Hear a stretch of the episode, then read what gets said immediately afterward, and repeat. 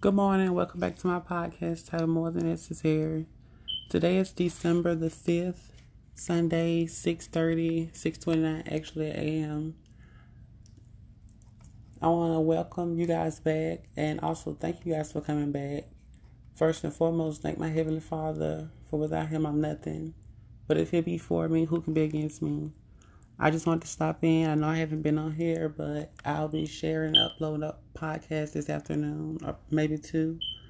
So stay tuned. But I just wanted to stop in and drop in on my affirmation for today. Every morning I get up, I will say things that I'm grateful for or make a list. And today I'm grateful for my memory and being able to learn and absorb information.